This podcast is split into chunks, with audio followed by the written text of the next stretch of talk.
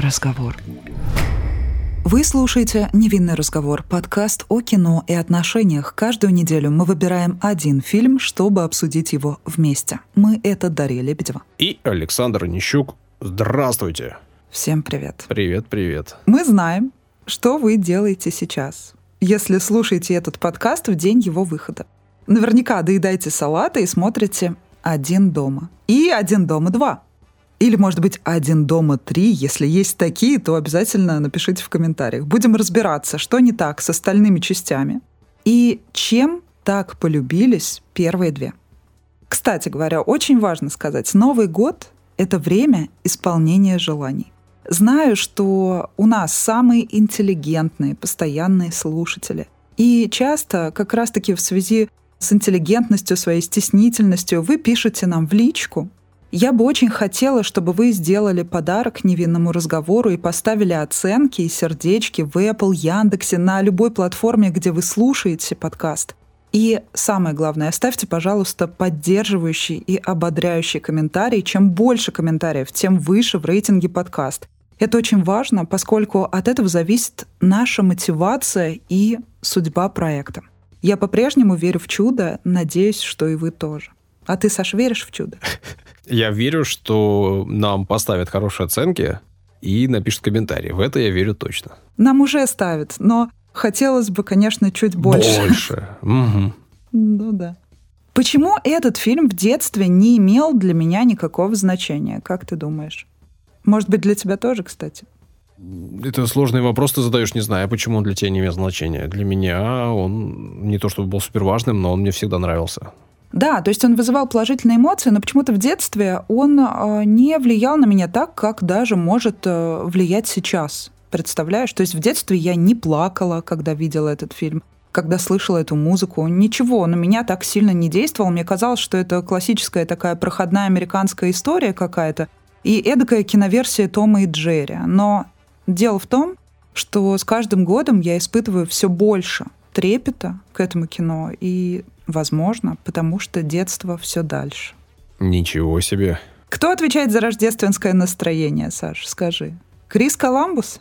Крис Коламбус, режиссер данной картины, он же режиссер Гарри Поттера, некоторых его частей. Двух? Да, двух частей. Ну и фильма «200-летний человек», который мне, в общем, тоже нравится. Я его не смотрела. Да, ну я тебе советую. Советую тебе посмотреть. Но, наверное, все-таки не он один, потому что немалый вклад в создание этого фильма внес Джон Хьюз, да, сценарист. Да-да-да, он является сценаристом. Я так понимаю, что он придумал, в общем, в целом эту картину, он ее хотел сделать, и он в итоге сделал все, чтобы она появилась на свет.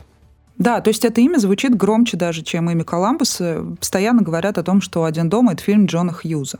Мы слышим это им гораздо чаще. Да, но насколько я понимаю, он также является не только сценаристом, но и режиссером. В целом, в этой картине он решил не выступать режиссером, а поговаривать, что потом жалел об этом. Но, в общем, того же Макалея Калкина именно он присоветовал.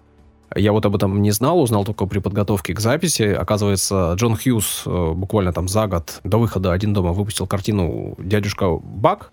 В этой картине как раз-таки снимался Макалей, и он там сыграл одну из ролей, и именно поэтому его посоветовали Коламбусу в эту картину. Да, но говоря об актерах, я бы хотела начать э, немного в другом порядке. В первую очередь от Джо Пеши. Могу сказать, что тогда, в детстве, я еще не знала, что этот актер имел огромный вес в кино, что это тот самый вечный гангстер. Теперь-то я это понимаю хорошенько. Это, можно сказать, один из главных актеров в фильмах Скорсезе, наравне с Де Ниро. И ту роль, которая была отдана в итоге Пеше, вообще должен был сыграть как раз-таки Де Ниро в фильме «Один дома». Но он отказался – и вот на тот момент, конечно, действительно такой яркий образ гангстера. Я знаю, что он очень профессионально подошел к своей актерской задаче и практически не общался с мальчиком, э, который исполнял главную роль, да, с Макалеем Калкиным, специально для того, чтобы ему было страшнее на площадке. Я знаю, что эти приемы до сих пор все используют, то есть простые такие, вроде бы понятные, э, жизненные, но очень действенные вещи.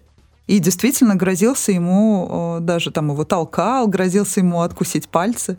Это звучит странно, смешно, но видишь, как э, это на самом деле хороший эффект имело. Ну вот говоря о его, одной из его последних ролей в фильме «Скорсезе», это «Ирландец». Я думаю, что многие поклонники Скорсезе смотрели эту ленту. Он там опять-таки появляется в образе главы одного из мафиозных домов. То есть этот образ к нему э, не сказать, что прилип, просто он ему настолько идет, он настолько органично в этом выглядит, что невозможно его даже представить в какой-то другой роли. Но тут, видимо, вот тоже фактура никуда от нее не деться. Хотя и вот этого грабителя-неудачника он сыграл, как по мне, просто прекрасно. И да. ты в нем прям веришь в этот образ. Да, действительно так и есть. И здесь такой беспроигрышный вариант. Ну, то есть это такие Пинки и Брейн, да. Можно огромное количество аналогов проводить. Вот такой паре друзей, антигероев, это Дэниел Стерн, второй грабитель, комик, который также участвовал в проекте «Гриффины», многими любимый проект, и участвовал вот из его фильмографии, я с большей частью фильмов не знакома, естественно, помимо «Один дом, один дом и два», но он принимал участие в фильме «Три дня на побег». Это очень неплохой триллер, где играет Рассел Кроу, можно посмотреть. То есть можно его и посоветовать в том числе. Но Наверное, самое важное, что я не могла бы не отметить однозначно, это Джон Уильямс. Это мой любимый кинокомпозитор. Но последние два года за это место в моем сердце бьется Николас Бриттл. Я думаю, все, кто знают меня и следят за тем, что я публикую, уже заметили, потому что я не один раз в своих заметках говорила об этом. Чем знаменит Уильямс? В каких работах он принимал участие? Вот ты на вскидку какие помнишь? Никаких. Да, в скидку не Да помню. ладно. Ну, конечно. Не слежу за фамилиями. Мелодия из э, фильма «Список Шиндлера» просто убивает и сражает на повал. Вот э, если ее включить, то у всех моментально включается вот то самое настроение слезливое, когда ты должен думать о чем-то глубоком, прекрасном, трогательном, великом. Вот все, вот это умещается в музыке Уильямса, плюс это Индиана Джонс, понятное дело, и парк юрского периода, и мемуары гейши, потрясающая музыка просто. Он творит что-то невероятное с моей душой. Как только я слышу эту музыку, просто, то есть я не вот прям рыдаю сижу, у меня слезы сами начинают течь, просто на меня так она действует. То есть мне неплохо становится, она просто что-то во мне вот именно включает, дотрагивается до каких-то определенных точек. Есть еще один потрясающий э, композитор и саунд-дизайнер, можно так сказать. Ну вот тоже разговаривала я с э, звукорежиссером с одним, и вот где начинается та грань заканчивается между э, вот этим саунд-дизайном и делом композитора. То есть в некоторых великих картинах это очень сложно уловить. Но вот что касается Джона Уильямса, это все-таки классическая такая музыка, выведенная мелодия. А у Циммера, помимо вот этой музыки яркой, да, там еще, по моему мнению, как будто там чуть больше коммерции и вот такого качественного саунд-дизайна, но я вообще не утверждаю. Это абсолютно спорный какой-то момент. Но для меня вот Уильямс — это один из вот этих людей, которые завершили поколение вот этой мелодии, как у нас любят в советском кино, да, вот эта мелодия, которая остается надолго, навсегда и запоминается. И с ней ассоциируется какой-то пласт жизни, не только сама картина. Это очень сложная вещь, это невероятно. Но после того, а, как я узнала о Николасе Бриттеле из сериала «Наследники», мой мир немного пошатнулся и увел в другую сторону. И чуть дальше я тоже скажу о том, каким образом все это связано. Если говорить о судьбах всех героев, которые исполнили главные роли в этом фильме, что ты о них вообще знаешь? Ну, во-первых, я хочу сказать, что не одна ты отмечаешь, конечно же, музыку в «Один дома», особенно в первой части. Картина была дважды номинирована на «Оскар» именно за лучшую песню и за лучший саундтрек. Ну, соответственно, такое признание высокая работе этого композитора, саунд-дизайнера, как уж э, хочешь, так и говори. Скорее, композитора все же. Ну, а если говорить об актерах, которые сыграли в этом фильме, ну, понятно, что мы, наверное, все так или иначе что-то слышали о Макалее Калкине, который, в общем, не сказать, что добился успеха в, на экранах в будущем, в дальнейшем, да, Мы уже говорили о Джо Пеше, который и был уже большим актером и большой звездой на момент создания этого фильма. У него также Оскар э, есть, как раз-таки лучшая мужская роль второго плана, фильм «Славные парни». Ну и приз Британской киноакадемии он тоже получил за роль в фильме «Бешеный бык».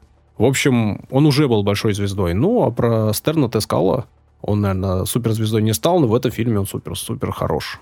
Но голос Кэтрин О'Хара, который исполняет роль мамы, великолепно комично отыграла, и в моментах драматичных она трогательно очень да, выполнила свою задачу. Мне кажется, она очень органично влилась в эту историю, несмотря на некоторые спорные моменты родительские, да, о чем мы поговорим обязательно. Ее голос вы могли бы слышать во многих э, мультипликационных работах.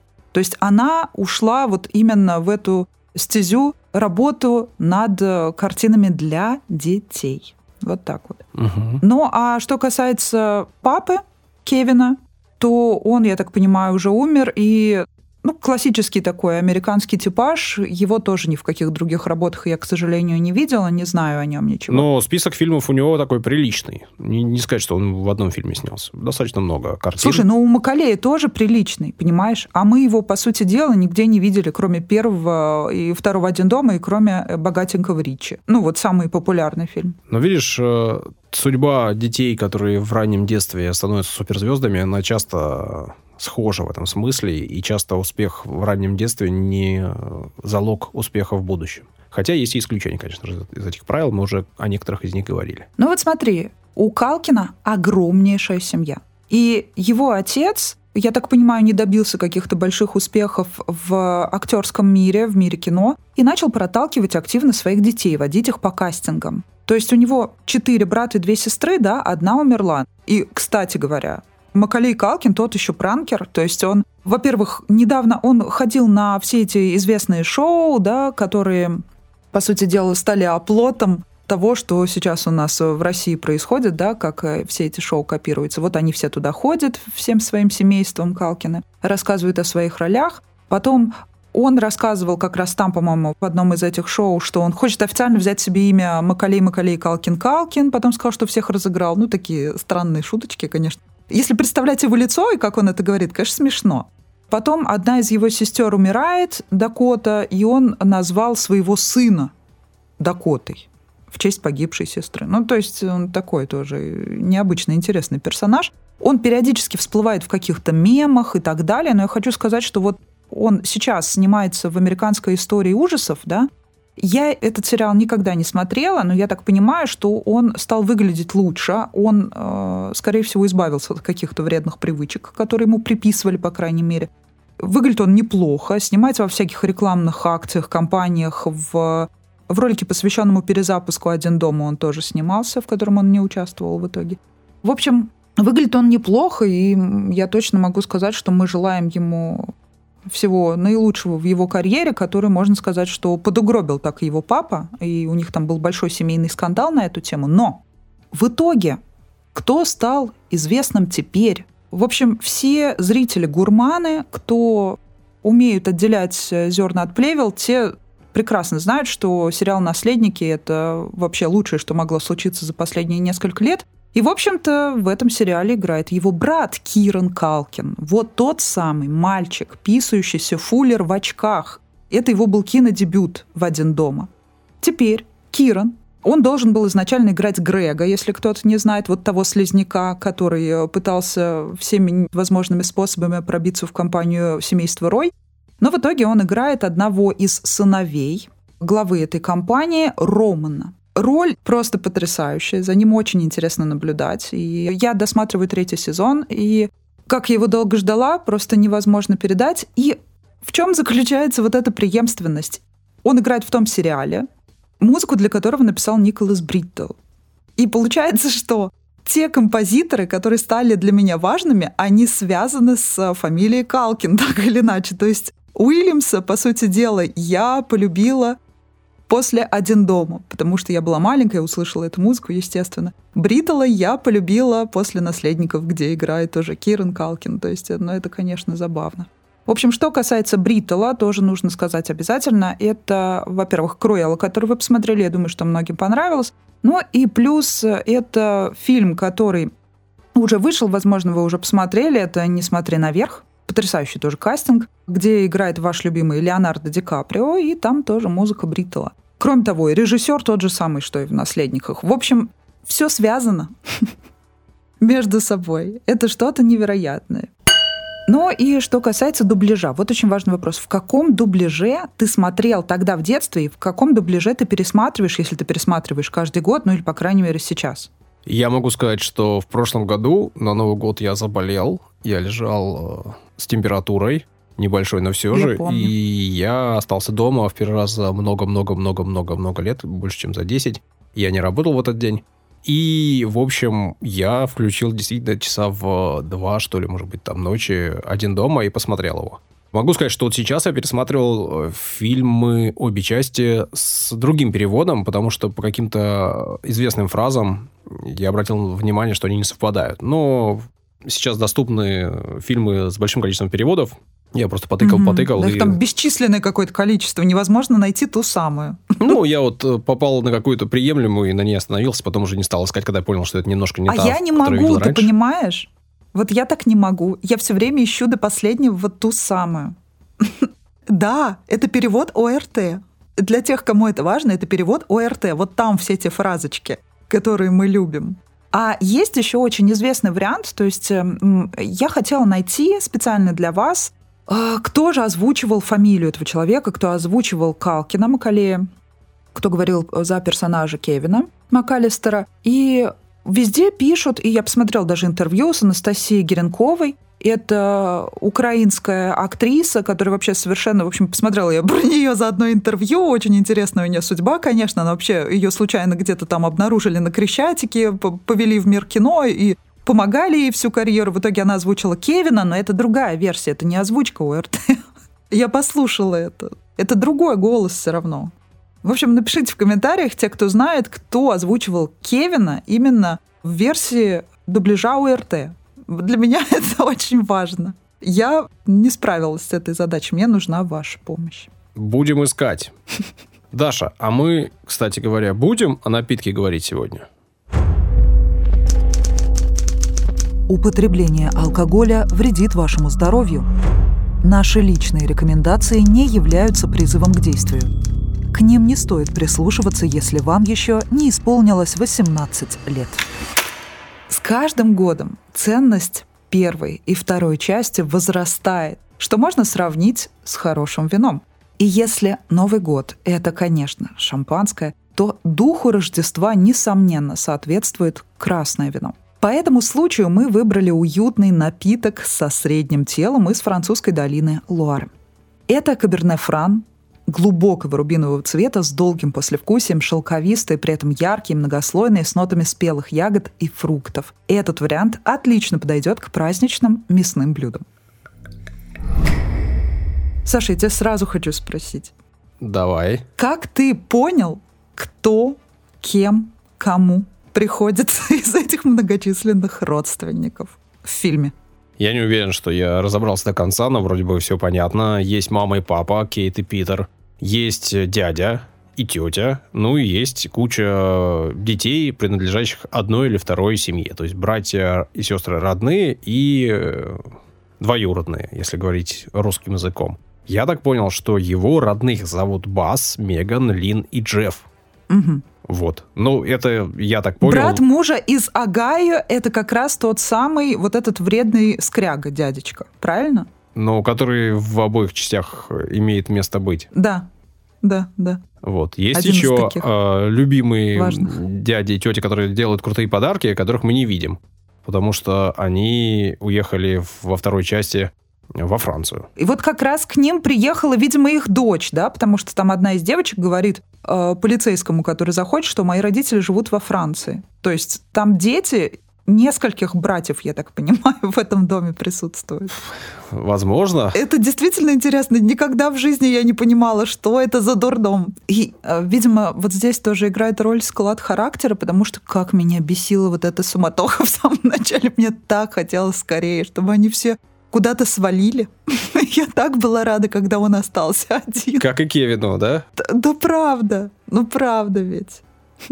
И самое смешное, Я помню, как я бунтовала против этого фильма и думала, да зачем это смотреть? Почему? Маленькая когда была. Зачем это превращать в символ? У нас есть свои фильмы. Какой-то бунтарский дух во мне проснулся, но я помню, я это сказала бабушке, и бабушка на меня такая, хм, а мне нравится, мне так смешно, я люблю, когда он кричит. И она так искренне смеялась над этим фильмом всегда, когда Кевин бегал по дому, там орал, вот это вот все, как он смешно двигался. Ей это веселил, ей нравился этот фильм. Я так посмотрела, начала уже другими глазами. Вот насколько тоже родительское мнение да, влияет на ребенка. Плюс музыка, конечно. Если подумать, то в этом фильме, конечно, есть и всякие вот эти ускорения, да, бегающих детей, родителей mm-hmm. и всех-всех-всех. И обычно это смотрится, ну, максимально, предельно нелепо. А тут оно смотрится более-менее органично. Во второй части они там совсем пошли уже в разнос, а там всякие скелеты появляются, носы сдвинутые, ну, то есть совсем, совсем в это ударились, какую-то комичность э, гротескную. Но в целом, вот по самой-самой грани они проходят, как по мне, и сценаристы, и режиссер. Вот еще немножко, еще чуть-чуть, они бы за эту грань завалились, и превратилось бы это все во что-то нелепое и совсем неинтересное. Ну да, со вкусом все, конечно, в итоге выдержано. Я небольшой любитель комедий, да, там детских комедий тем более. Вот если мы говорим про Гарри Поттера, я не смотрел и не видел ни одной части, как и не читал ни одной части книги. Но это комедией назвать сложно, Саша. Ну, я имею в виду, что это детские это фильмы. Комедия. Я же тебе сказал, комедии и детские фильмы. Угу. А вот «Один дома» я и в детстве смотрел с удовольствием, и сейчас, как я говорю, пересматриваю. Вот уже второй год подряд, получается, под Новый год я смотрю обе части. И, в принципе, получаю удовольствие каждый раз. А ты каждый раз одни и те же эмоции испытываешь? Ну, ты прям вот э, подпитываешься. Я и елку там наряжаю иногда под это кино. Или просто там попадал когда-то, когда еще смотрел телевизор, так было приятно, когда неожиданно, да, ты включаешь телевизор, а там начинается этот фильм, сразу настроение появляется. Это такое какое-то такое волшебство. Банальное слово такое, но тем не менее. Но вот что меня всегда бесило, это бас у меня никогда не было вот именно родных братьев-сестер, с которыми бы я жила. У меня есть братья и сестры разного толка, так скажем, разной степени родства, но именно такого, чтобы я в одной квартире жила с братом или сестрой, старшими, младшими, у меня такого никогда не было. Я воспитывалась как единственный ребенок, но вот что это за система такая, что даже если младший не виноват, то младший все равно во всем виноват почему родители больше любят старших детей. Просто потому, что они первенцы? Это что вообще за дискриминация такая? Ой-ой-ой, вот ты, конечно, сейчас э, прошлась по мозолям большого количества людей. Во-первых, вот надо посмотреть, есть ли у Криса Коламбуса и Джона Хьюза братья-сестры. Вполне допускаю, что они младшие, и поэтому фильм показан именно так – мне, как старшему, честно а. говоря, э, всегда казалось, что родители относятся к младшим э, всегда лучше, и не только мои, а в целом. Тут должна быть вставка с интервью с твоей мамой и с твоим братом. Где такие, на самом деле?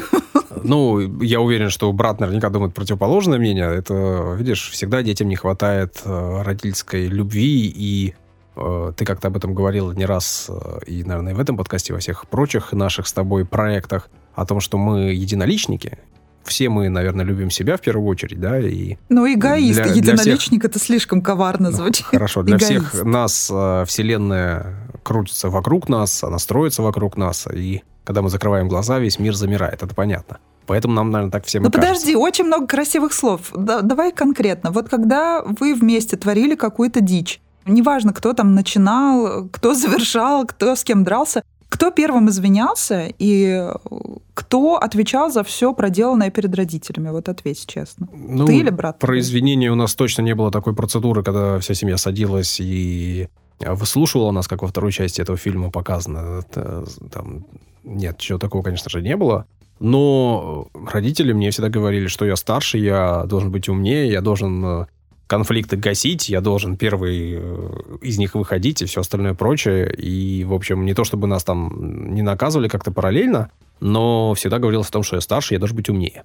Ну, вот как-то так. То есть тебе все-таки отдавали эти лавры первенства, приоритет, понятно. В смысле отдавали приоритет? Э, в том смысле, что меня наказывали сильнее и больше, да. В том смысле, что я был сильнее, старше, и э, если младший брат Но бежал тебе жаловаться... вместе с ответственностью этой, тебе все равно, получается, э, комплиментов больше говорили. Наперед таких, авансом. Так нет, какой же это комплимент? Какой же это комплимент? Наоборот, тебе говорят, вы вот подрались, ты должен быть умнее, а ты не умнее потому что вы подрались. Значит, ты дурак. Ну какой же это комплимент? Это, по-моему, не комплимент. Я бы не назвал это комплиментом. Ну, не знаю, я как-то это по-другому немного считала. Если мы не подрались, значит, я оказался умнее. А если подрались, если у нас какой-то конфликт, значит, я не оказался умнее. Значит, я оказался на уровне младшего брата. А младшему что говорили? Да, ну, когда говорят что-то другому, ты это не запоминаешь. Я не помню, чтобы ему что-то говорили. Я помню, что ругали меня. Понятно. И наказывали меня больше, чем его, как мне казалось. Наверное, ему казалось ровно то же самое. Вот он, эгоизм проиллюстрированный. все ну, а понятно. а как? В детстве так и бывает. Да все правильно, да. Но на самом деле для меня есть несколько градаций, я тебе уж признаюсь. Значит, самые лучшие люди — это старшие дети в семье. Они самые ответственные, самые правильные, с ними всегда проще находить общий язык. Потом для меня идут младшие братья и сестры, потому что они хоть немножко чего-то понимают, что нужно как-то делиться с чем-то и принимать чужое мнение. И хуже всех всегда мне было общаться с теми детьми, кто был единственный в семье. Потому что эти люди вообще не понимают, что такое общая ответственность, вообще не понимают, что такое другой человек, и что у другого человека есть какие-то свои интересы, вкусы и желания. Вот. Так что знай, Даша, в детстве, ну и в юности мне всегда было сложно с такими, как ты. Опять я виновата во всем.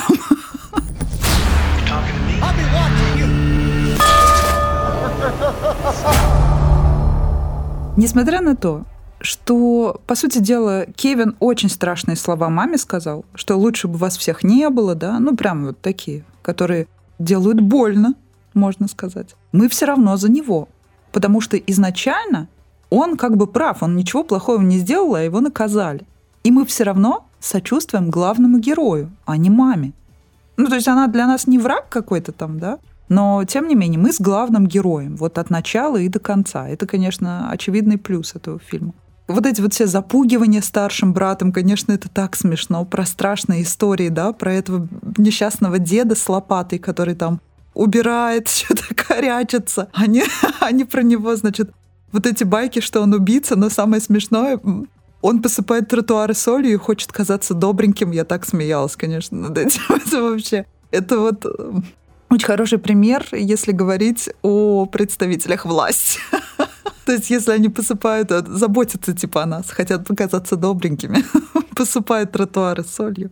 Это, конечно, смешно. Да он никому же не хочет казаться добреньким. Он просто делает то, что считает нужным. А про него всякие байки ходят. Вот про власть также. Власть просто работает, а мы про них байки всякие придумываем. Ой, ну не надо тут, знаете ли, вообще уже. И, кстати говоря, именно этот персонаж, я вот себе это выписал, он в церкви э, говорит Кевину, мы часто говорим близким не то, что думаем. Ну, по крайней мере, в их беседе эта фраза звучит. И это правда.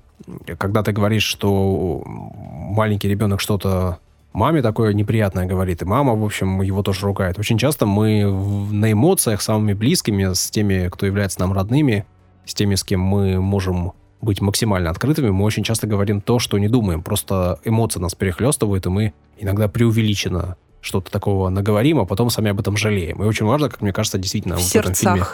Ну да, говорится. в сердцах, да, да, можно сказать так. Очень важно понимать это, принимать это и, в общем, не стесняться извиняться, не стесняться признаваться самым близким и родственникам, и там близким друзьям в каких-то своих слабостях. И, в общем, просить прощения. И вот этим первая часть, она, конечно, прекрасна. Вот эта мысль, она показана здесь и проведена такой нитью через всю картину. Это, в общем, замечательно. Да, здесь, то есть, все про чудо, про Рождество, про принятие, про прощение. Вот все самые такие трогательные, самые важные линии, да, которые соприкасаются со зрительскими душами, не грязными. Ну, хотя об этом мы тоже чуть позже поговорим. Вот если говорить про самое начало фильма, про вот эту путаницу, да, с Кевином, его же будто бы посчитали, да, просто увязался вот этот вот приставучий мальчик какой-то соседский, которому все надо знать. Вот бывает такой тип мальчиков. А девочек таких не бывает, да, Даш? Нет, почему? И девочки, я... Ну, слушай, там просто мальчик, поэтому... Вот и скажи ребенка, тип ребенка. Давай, давай, нет, не переходи грани. Человека. Давай так, человека. Есть такие, и взрослые такие есть. Ну какие дети человеки? Дети это не человеки. Ну как же это? Это маленький человек. Человечек. Ну так вот, мне все время так весело. Вот я смотрю на этого мальчика, и я сразу представляю, помнишь, этот ролик с Ирадой Зейналовой? Как она послала мальчика. Да, в прямом эфире. Да, да, да.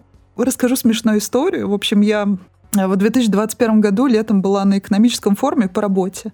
И там была, значит, столовая для журналистов. Естественно, все практически в одно и то же время ходили в эту столовую. И я оказался в очереди прямо позади Рады Зейналовой. Она стояла передо мной. И все на нее смотрели, и всем было весело, я обратила внимание. А она стояла в очереди не первой. И у меня, я про себя думала, Почему она не воспользуется своим лайфхаком и не скажет впереди стоящему человеку вот ту самую свою короночку, фразу эту, чтобы пройти вперед? Это, конечно, очень весело. Она уже стала каким-то персонажем, да. Для меня вот этот мальчик так триггернул, короче говоря, он меня на какие-то реалии. Но действительно ситуация это не очень приятная. Меня не помню, чтобы когда-нибудь где-то забывали вот так вот специально. Ты же была одна. Как можно забыть одного ребенка? Я оставалась одна много раз, творила всякую дичь. Но это именно касалось меня. То есть я ничего не портила, я портила себя в основном. Я постоянно поджигала, случайно там хлопушками обжигала руки, что-то еще. Потом приходила бабушка и там натирала мне эту картошку сырую, в которую нужно было руку положить, чтобы ожог прошел. Не знаю, вот так, такой был народный способ какой-то. Вместо пантенола картошка сырая. Да, да. И Признаюсь, был один раз просто дичайший трэш, когда я подожгла себе волосы на голове. А, в общем, я просто решила проэкспериментировать. Вот я смотрю, а меня всегда привлекал огонь. Ну вот люблю я огонь. Я не могу сказать, что у меня склонность к пиромании или еще что-то такое. За мной такого не наблюдалось. Я люблю разжигать костры, я все это умею делать из-за того, что у меня большой экспедиционный опыт и так далее.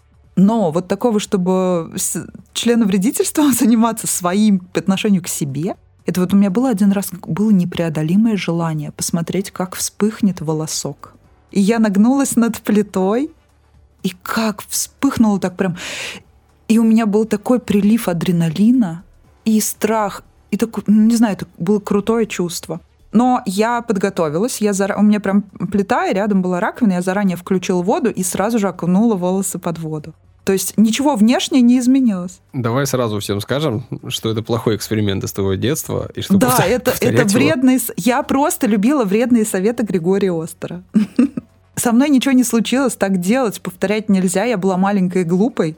Это само собой. Вряд ли нас слушают, конечно, маленькие дети, которые могут повторить подобное. Хотя, вот именно. Знаю, сколько тебе было лет? А, слушай, я не помню. Ну, наверное, мне кажется, около 8-9. Ну, понятно, что нас такие люди не слушают, но все же я тебе сразу скажу, осуждаю тебя за такие рассказы. Ну, по крайней мере, это интересно и провокационно, Саша. Обо мне такого не знал никто. Ну, в общем, со мной ничего не было, все, все было хорошо. Я, все, я проконтролировала весь этот эксперимент. Ну, слушай, пытливое время, детство, а ты что вот не делал? Ты вот оставался один дома, ты творил что-нибудь? Или ты такой супер-мега ответственный, я за себя и забраться своего? Так, что ли? Да, я за себя и забраться. Нас в детстве оставляли дома. В детстве, я имею в виду, когда мы были в садике. Причем брат был совсем маленький. Я был даже не в старшей группе детского сада. И я помню, что мы остались дома одни. Не знаю, как так получилось. Почему-то мы не были в садике, может быть, мы были какие-нибудь приболевшие, может быть, садик был закрыт почему-то. Папа был на службе, мама была на работе. И какое-то время, может быть, ее вызвали на работу, что-то нужно было срочно ей. И мы на какое-то время остались дома, и почему-то в какой-то момент мне там стало что-то супер-мега страшно, а работала она, ну, не так далеко от дома, мы жили в очередном военном городке, совсем небольшом, и она находилась там по работе, может быть, за пару домов от нас была то ли зима, то ли осень, и, в общем, я нас как, как, как смог одеть ребенок, там, не знаю, скольки, пяти лет, себя и младшего брата трех лет. И мы пошли к ней на работу, в общем, такие странно одетые. Пришли к ней на работу, она так весьма-весьма сильно удивилась. Понятно, что, наверное, дверь мы оставили открытой, потому что до замка мы не могли дотянуться, да и вообще вряд ли я об этом думал тогда. Вот. Э, но нужно было срочно покинуть дом и идти к маме. Вот. И еще одно такое воспоминание с детства тоже. Я остался один дома, только уже с бабушкой здесь, в Санкт-Петербурге. Тоже был в садике, тоже, наверное, там, может быть, в средней группе. И она по утрам ходила в магазин, ну, как вот сейчас это мне известно. И в очередной раз она там пошла в магазин там, за хлебом или за молоком, не знаю, в 8 часов утра. А я проснулся, никого нет дома. В общем, я схватил кота и пошел э, на улицу и стоял у подъезда с котом, плакал там. Мне было страшно. Ну, совсем маленький ребенок, сколько там? 4-5 лет. В общем, да. А зачем кота-то ты взялся? Чтобы ему не было страшно одному.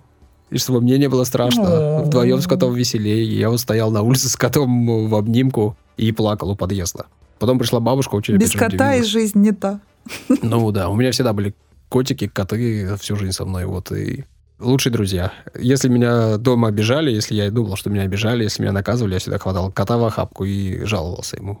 Как тяжела моя жизнь. Ой, это слишком мило, по-моему. Я с трудом выдерживаю прилив э, эмоций. Ну, кстати, вот по, по поводу оставаться одной, я помню в детстве у меня родительская квартира на первом этаже была, и самая крайняя дверь к входу в подъезд в итоге к нам постоянно, вот я когда совсем малявкой была, да, там конец 90-х, это вот время всяких там беженцев, да, вот всех этих э, историй, э, страданий. И к этим беженцам, естественно, примостились э, цыгане, вот которые на рынках, значит, там орудовали вот это вот все. Есть плохие цыгане, а есть хорошие цыгане, да, которые музыкальные и так далее. Вот я про плохих цыган говорю. И я помню, они постоянно нам стучались в двери. Мне было так страшно, когда я оставался одна. У меня была целая система. Я тоже я подбегала к окну, смотрела, кто выходит из подъезда, потом подбегала к двери. До глазка я не дотягивалась тогда. Ну, в общем, такая история. То есть я тоже там шпионила за всеми людьми, которые заходят, выходят из двери подъездной, потому что мне было реально страшно. Вот одна я сижу, да, и там вот ходит без конца. Я помню, что тогда было модно вот все то, что сейчас перекочевало в интернет, а тогда ходили аферисты-мошенники с продажами со своими. То есть они звонят в дверь, начинают в руки накладывать какой-то продукции, говорят, что это все твои подарки, а потом говорят, заплати мне бабла. Ты говоришь, нет, я тебе не буду платить, забирайте назад. Они говорят, нет, мы не возьмем, платите. Ну, то есть вот такие всякие истории. Их же огромное количество было. И вот из-за того, что наша дверь была самой близкой ко всему этому трэшу, я была такая всегда во всеоружие, никому не открывала. Мнительно-волнительная. Ну, слушай, я просто никому не открывала дверь, да и все. Ну и правильно. Я до сих пор, когда никого не жду, и мне кто-то в дверь стучит или звонит, я 30 раз подумаю, при этом, блин, я никого не жду. Зачем мне открывать дверь? Кто? Кто там пришел? И там обычно стучат и звонят сейчас тоже, кто рекламки какие-то развешивает на дверные ручки. То есть они вешают вот эту рекламу, звонят в дверь и тут же идут к другой двери, и потом уходят, спускаются на другой этаж, например. То есть, но вот единственное, что это, конечно, плохо, потому что вот все эти люди нас развращают, это вот как вот эти нелепые звонки от мошенников, да, а может я работаю еще, может еще, может я жду звонков постоянно от незнакомых людей. И уже нет желания открывать дверь и брать эту трубку, потому что ты уже априори никому не доверяешь. Вот это, конечно, грустноватая такая история, если честно. Ну вот, кстати, почему еще этот фильм именно, наверное, для нашего поколения такой важный, теплый, ламповый, душевный? Вот если обратиться на вот эти фразы, да, которые говорят грабители, дом — лакомый кусочек, стерео, видики, игрушки. Ну какие стерео, видики, да? Ну то сейчас это просто это невероятно смешно. Мне кажется, современные дети, если даже их родители показывают им это кино, они не понимают вообще даже, о чем речь. А для нас это имеет очень важное значение, потому что мы выросли вместе с этими видиками, с этими кассетами, на которых как раз-таки были записаны те самые две части «Один дома». Но у меня их не было, у друзей были. Я обратил внимание, когда смотрел вторую часть, вот в этот раз, он едет в Нью-Йорке по мосту, и на заднем плане ну, дучки так называемые стоят. Сейчас в таких дучках mm-hmm. располагаются спортивные площадки, всякие футбольные поля и теннисные корты. И у нас они стали появляться, ну вот я не совру, году в 2010, наверное. Ну, я в них получил доступ. А это 92 год. И, конечно, техника, да, вот этот плеер записывает, у них там двойки везде. У нас-то тоже все сильно-сильно позже появилось, там, наверное, в середине 90-х, да, и в лучшем случае вот такой общий доступ к этой технике появился у нас. Ну да, то есть, э, когда фильм-то вышел, я еще вообще там буквально только родилась. Я его посмотрела, конечно же, позднее. В любом случае, увидела его не сразу после выхода. А, вот, кстати говоря, по поводу актуальности, на сегодняшний день, само собой, да, вообще это уже комично, и многие шутили, когда пандемия только началась, да, когда нас всех закрыли, и кто-то остался как раз-таки один дома. Тема курьеров раскрыта в этом фильме как нигде. Сдачу «Оставь себе грязное животное» — это, конечно, мне кажется, фраза века. Я смотрела интервью с Макалеем Калкиным, и он шутил, что он так э, говорит своей девушке иногда, чтобы разжечь в ней огонь желания. Это было очень смешно, конечно. Ну, он ничего плохого не имел в виду, это всего лишь был такой э, остроумный жонгляж фразочками из «Один дома», чтобы нам напомнить э, о, о том, в роли какого персонажа он для нас, для всех важен, да, ну, по-моему, это, конечно, не обязательно, да, и, и так всем все понятно. Ну и тоже важный вопрос, пожалуй, один из самых, наверное, важных. Чем зарабатывал папа Кевина? Меня мучает этот вопрос до сих пор. Откуда? Нам никто не рассказывает. Откуда у него столько бабла? Это вообще что такое? Шикарный дом. До сих пор не у всех такие дома есть. Это вообще... Что, что такое? Всех во Франции отвез. В Рождество, вы понимаете, я дважды была во Франции, и каждый раз в межсезонье, потому что самые низкие цены на билеты, на отели, все в какие-то прям далеко не праздничные дни, чтобы вообще там можно было себе хоть что-то позволить. Есть луковый суп один этот сплошной, их фирменный. Уж что уж там говорить. А он в Рождество отвезти вот эту араву, сколько там, блин, 25 человек? Это вообще как? Что он делал такое? Что он за гангстер сам? Работает работу хорошую. Просто вот хороший менеджер. Ну, mm-hmm. видимо, да. А ничего же об этом тут не сказано. Ну да, живут они хорошо. Да, мягко говоря. Особенно это, знаешь, когда они сидят в самолете, и там ты дом закрыл, да, дверь запер. А гараж? Ой, не закрыл гараж. Ну и ладно. Подумаешь, так ерунда какая. Ну а что? Там две машины дорогие стоят машины застрахованы, ну, да, скорее наверное. всего. Дом тоже, скорее всего, застрахован. В принципе, в Америке давно так, и, наверное, мы можем к этому тоже в каком-то смысле стремиться, чтобы у нас все было застраховано, чтобы мы по этому поводу не переживали. И я вот тоже некоторое время назад застраховал квартиру, свою там всяких от пожаров, от потопов и прочего всякого разного, потому что ну, просто так спокойней. Вот жить. видишь, это, это полезное свойство американских фильмов. Ты насмотрелся и решил все застраховать. Ну вот, если у тебя все застраховано, что переживать? Свою жизнь, жизнь брата. Не, ну, жизнь страховать это уже другое. Это там для твоих детей важно, да, наверное, для твоих родственников ближних самых. Ну, в первую очередь для детей, конечно же. А так, э, чего, они, в общем, не очень переживают во второй части за то, что они потеряли своего ребенка. Ну, то есть, как переживали, это понятно, что у них такой нервный смех, и они по этому поводу волнуются. Но в целом папа и в первой, и во второй части, в принципе, на расслабоне. Так что, наверное, он большой босс, коли он такой на расслабоне.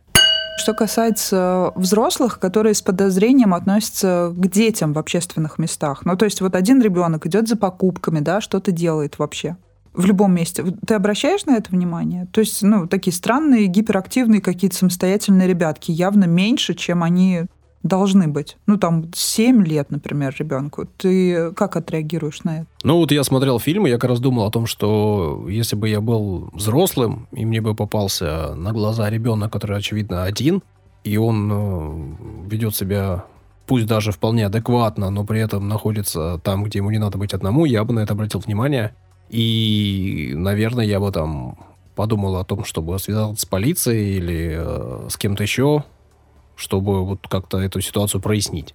В частности, вот во втором фильме там понятно, что вот эта женщина с голубями, она, наверное, не вполне адекватная, наверное, она ведет асоциальный образ жизни не просто так, но вот ей не приходит в голову как-то там про родителей узнать и вообще, почему вдруг ребенок один бегает по городу. Ну да, мне кажется, все-таки нужно проявлять эту бдительность, хотя бы, ну, ненавязчиво как-то, чтобы, естественно, и ребенка не пугать. Но, в общем, что-то нужно предпринять, исходя из этой ситуации. Ну а то, как у него провались пакеты, это, конечно, комично, и э, я разговаривала со своими близкими друзьями, людьми, и оказывается, что у многих такое бывало. У меня такого не было никогда. Мне всегда казалось, ой, ну что вы думаете, такого не может быть.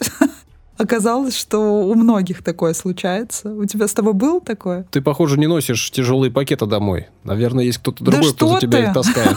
Конечно же, нет. Носила я много раз. Чего я только тяжелого не носила. И рюкзаки походные, и спальники, и пакеты с продуктами.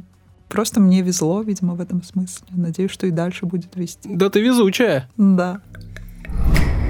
Ну а что было во второй части? И чем нам не нравится, ну или, может, кому-то нравится, последующие части.